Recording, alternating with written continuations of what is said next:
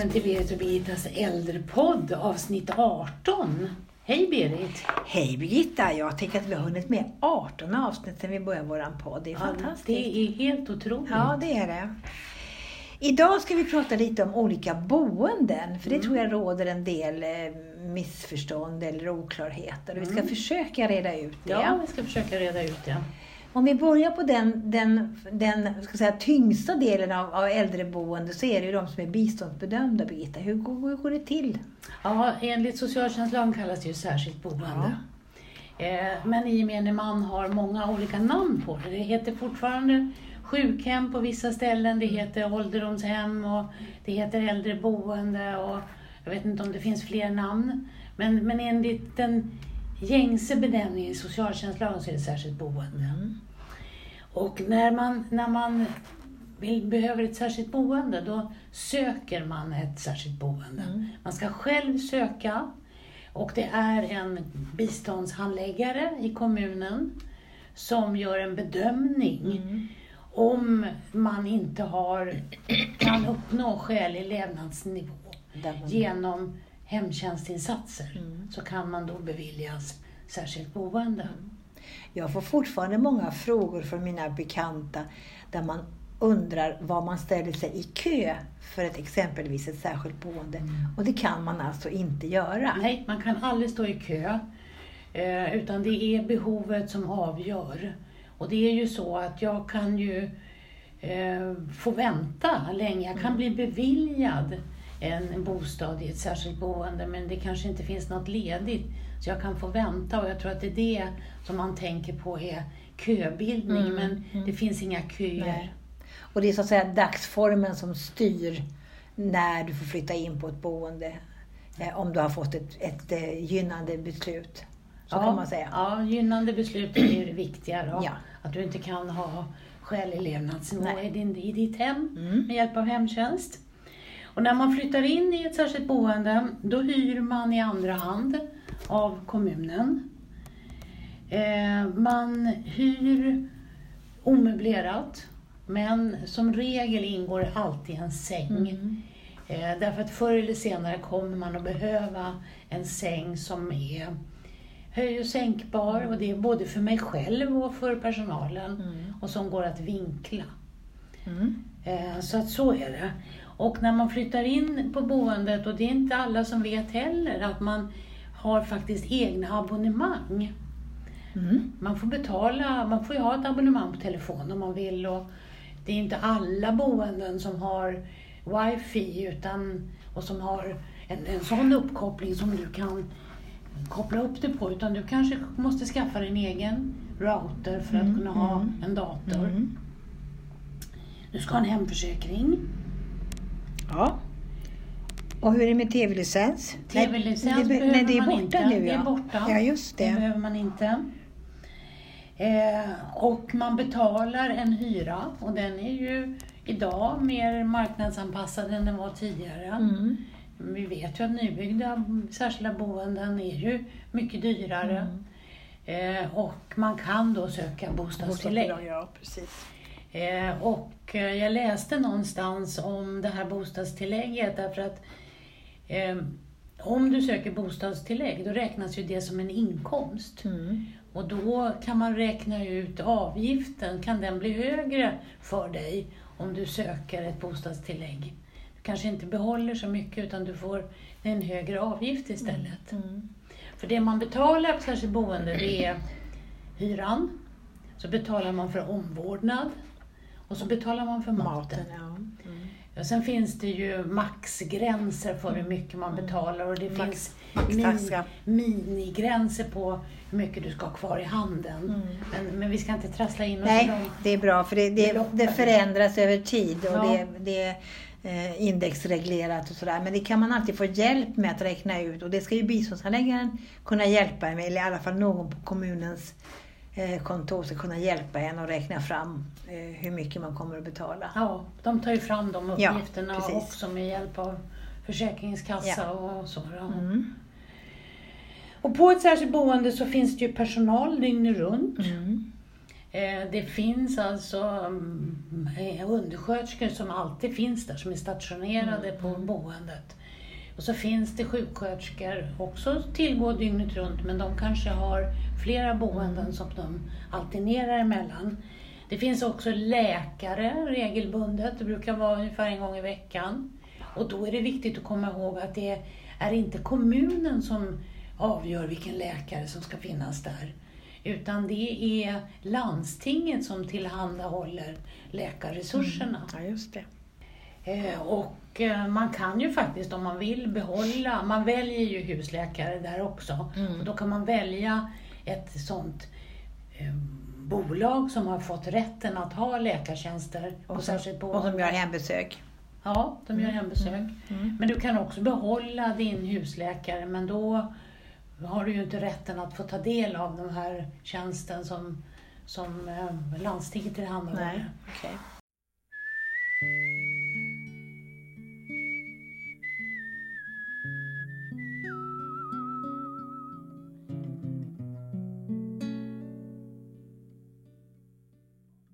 Ja, det var särskilt boende det. Ja, men det finns lite mer kring Okej. särskilt boende. Ja. För att du har, eh, du har rätt idag att bo tillsammans på ett boende. ja, just det. Även om du inte båda har behovet. Nej.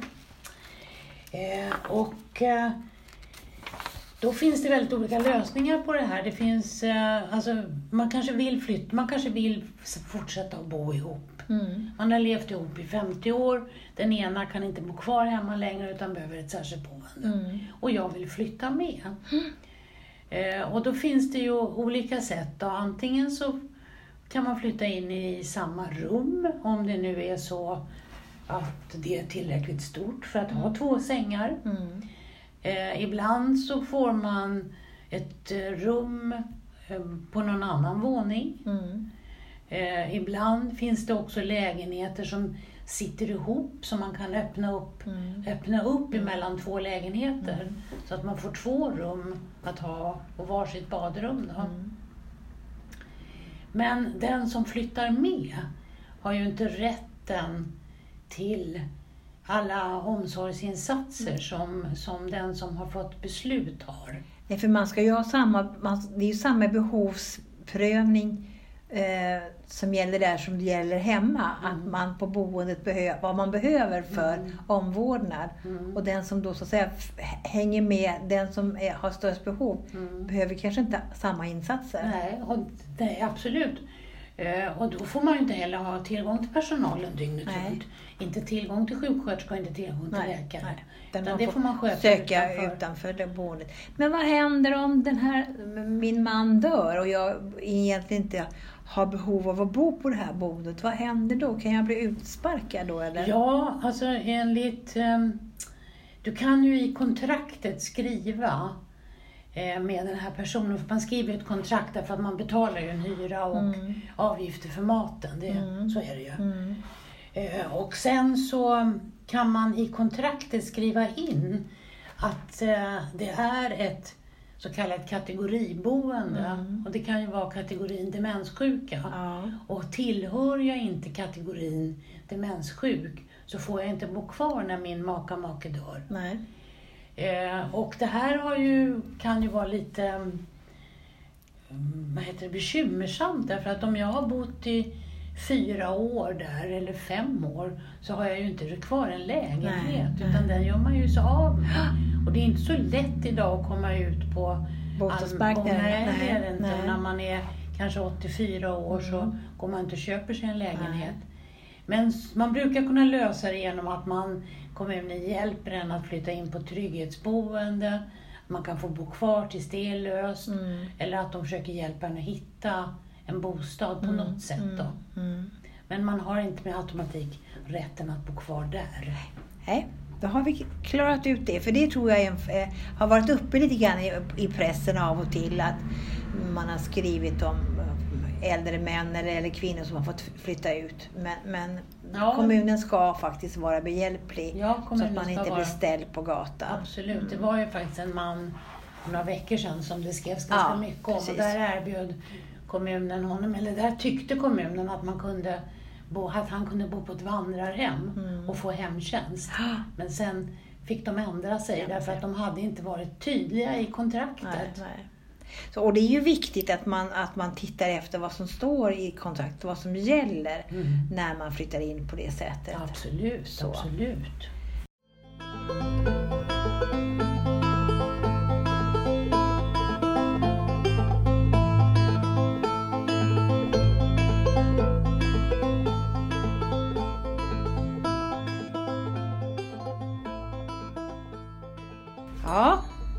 Ska vi gå över till nästa boendeform då? Mm. Och då är ju det trygghetsboende. Mm. Och trygghetsboende, där ska, det ska ju vara anpassat funktionellt så att jag, eh, och det är oftast 70 plus. Ehm, Det kan finnas bovärdar eller personal på boendet. Det är inte nödvändigt men det ska kunna vara det. Eh, eh, Och då kan man kanske få hushållsnära tjänster alternativet hemtjänst som ett vanligt boende. Det ska finnas gemensamhetslokaler som man ska nyttja för att kunna ha social samvaro eller hobby. Eh, och personalen finns där inte jämt utan vissa tider. Det är inte alltid så på trygghetsboenden men för det mesta är det de kriterierna man ska uppnå. Ja, man kunde få, man kunde få bidrag från staten Okej. om man byggde trygghetsboende med personalresurser. Mm. Eh, Men det är inte alla som tar det Nej. bidraget därför att så småningom upphör ju det och då ska man ju stå där med resursen själv. Precis. Och vissa bo, äh, bostadsrätter, företag, har ju den här servicen boende, men det får man betala för då. då. Men det, det finns, eh, det kan fin- finnas att tillgå, eh, som sagt var, personal. Eh, och de här är väl oftast hyresrätter, trygghetsboende. Eh, eller finns det bostadsrätter Ja, det finns bostadsrätter, Okej. absolut. Mm. Finns det. Ja. Eh, vad, säger, vad kan vi säga mer om trygghetsboende? Det behövs ingen beslut. Nej. Eh, Det ingår varken mat, service, omvårdnad eller sjukvård i trygghetsboende. Utan det är hemtjänst som, Som gäller. vilket boende som helst. Precis i vilket Mm, boende som helst. Det är precis som att bo i vilken lägenhet som helst. Skillnaden är att de är anpassade efter äldre personers behov. Större toaletter, badrum, Hiss tröst, hiss, för det mesta. tröskellösa. Och att det kan man väl säga, en form av kategori. För det är ju ändå så att man måste vara uppnått en viss ålder. Så det är ungefär, man är jämnårig med, dem, med sina grannar Ja. mer än i ett vanligt boende. Man är säga. jämnårig med sina grannar. Mycket mer jämnårig med sina grannar. Ja. Ja. Ehm, ja. Seniorboende finns det också. ja, just det. Och det är egentligen för friska, pigga pensionärer läste jag på nätet. Mm. Och det, den kostnaden är ungefär som i övriga bostadsmarknaden.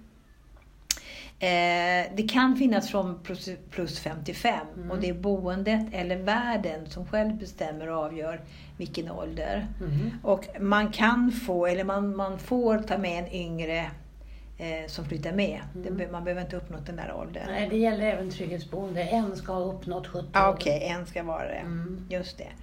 Och de finns också som hyresrätter, bostadsrätter, radhus, villa eller kooperativa hyresrätter. Ja. Mm. Eh, och som sagt var, det, då ska man vara pigg och rask för att flytta in i de här boendena. Ja, och alltså, anledningen till att man, man flyttar in eller att de här finns, det är ju att det har funnits ett behov av ett mellanting mellan det egna boendet eh, och det särskilda boendet. Du är för pigg för att flytta in på ett särskilt boende. Du behöver inte dygnet runt-omsorger. Men du behöver en bättre anpassad bostad. Du kanske bor i en, i en svårarbetad villa eller i en Ja. lägenhet tre trappor upp utan hiss. Mm. Det kan ju vara skäl att man vill flytta. Mm. Eh, oftast är det ju människor med, med villor som har stora villor som känner att Mm. det blir för mycket som, Mm. som, som söker sig till de här seniorboendena. Och de finns ju över hela landet. Ja. Eh, antingen kommunala allmänna bostadsbolagen eller de mera välkända fastighetsbolagen. Eller stiftelser finns det också. ja, just det. Eh, Det finns också kollektiv. just det. Det finns kollektiv eh, för olika, alltså, olika inriktningar. Och det kan vara att man är konstnärskollektiv och det kan vara utifrån sexuell eh, läggning. Läggning, ja. Och det kan vara annat. Ja. Och kösystemet, där kan man ställa sig i kö. Men det är olika för de olika bostadsområdena. Alltså är man intresserad så ska man ta reda på om vilket, vilket kösystem den här boenden har. Vissa är genom bostadsförmedlingen eller genom den här värden som Mm. man ställer sig Mm. i kö. Mm. Ja, det var boendena det. Ja, jag hörde ett inslag igår som jag bara tänkte vi kunde avsluta med. Ja. Det är att man idag var lite bekymrad över att man nu bygger särskilda boenden på höjden. Ja. Eh, och att det gör det mycket svårare för personer med demenssjukdomar att komma ut Mm. och kanske ha nytta av den trädgård som ofta finns därför Mm. att det är för krångligt att ta sig ner. Och anledningen till att man gör det, det handlar väl om markpriser. Markpriserna ja. Mm. Det är dyrt att bygga mm. enplanshus. Mm. Det är billigare att bygga på höjden. Tyvärr är det ju så. Och det är tråkigt för egentligen så är det ju den bästa lösningen Mm. när man är demenssjuk. Att kanske kunna gå ut ifrån en, en, ett, en, rakt ut i naturen så att säga. Ja, absolut. Men tyvärr är det så att det, det är marknaden och priserna som styr det hela. Mm, så är det. Överallt. Ja. Ja, då, det var vad vi hade idag. ja, tack för idag Berit. Tack så mycket. Vi hörs igen. Absolut. Ja, Tack. hej då. Hej då. selfish.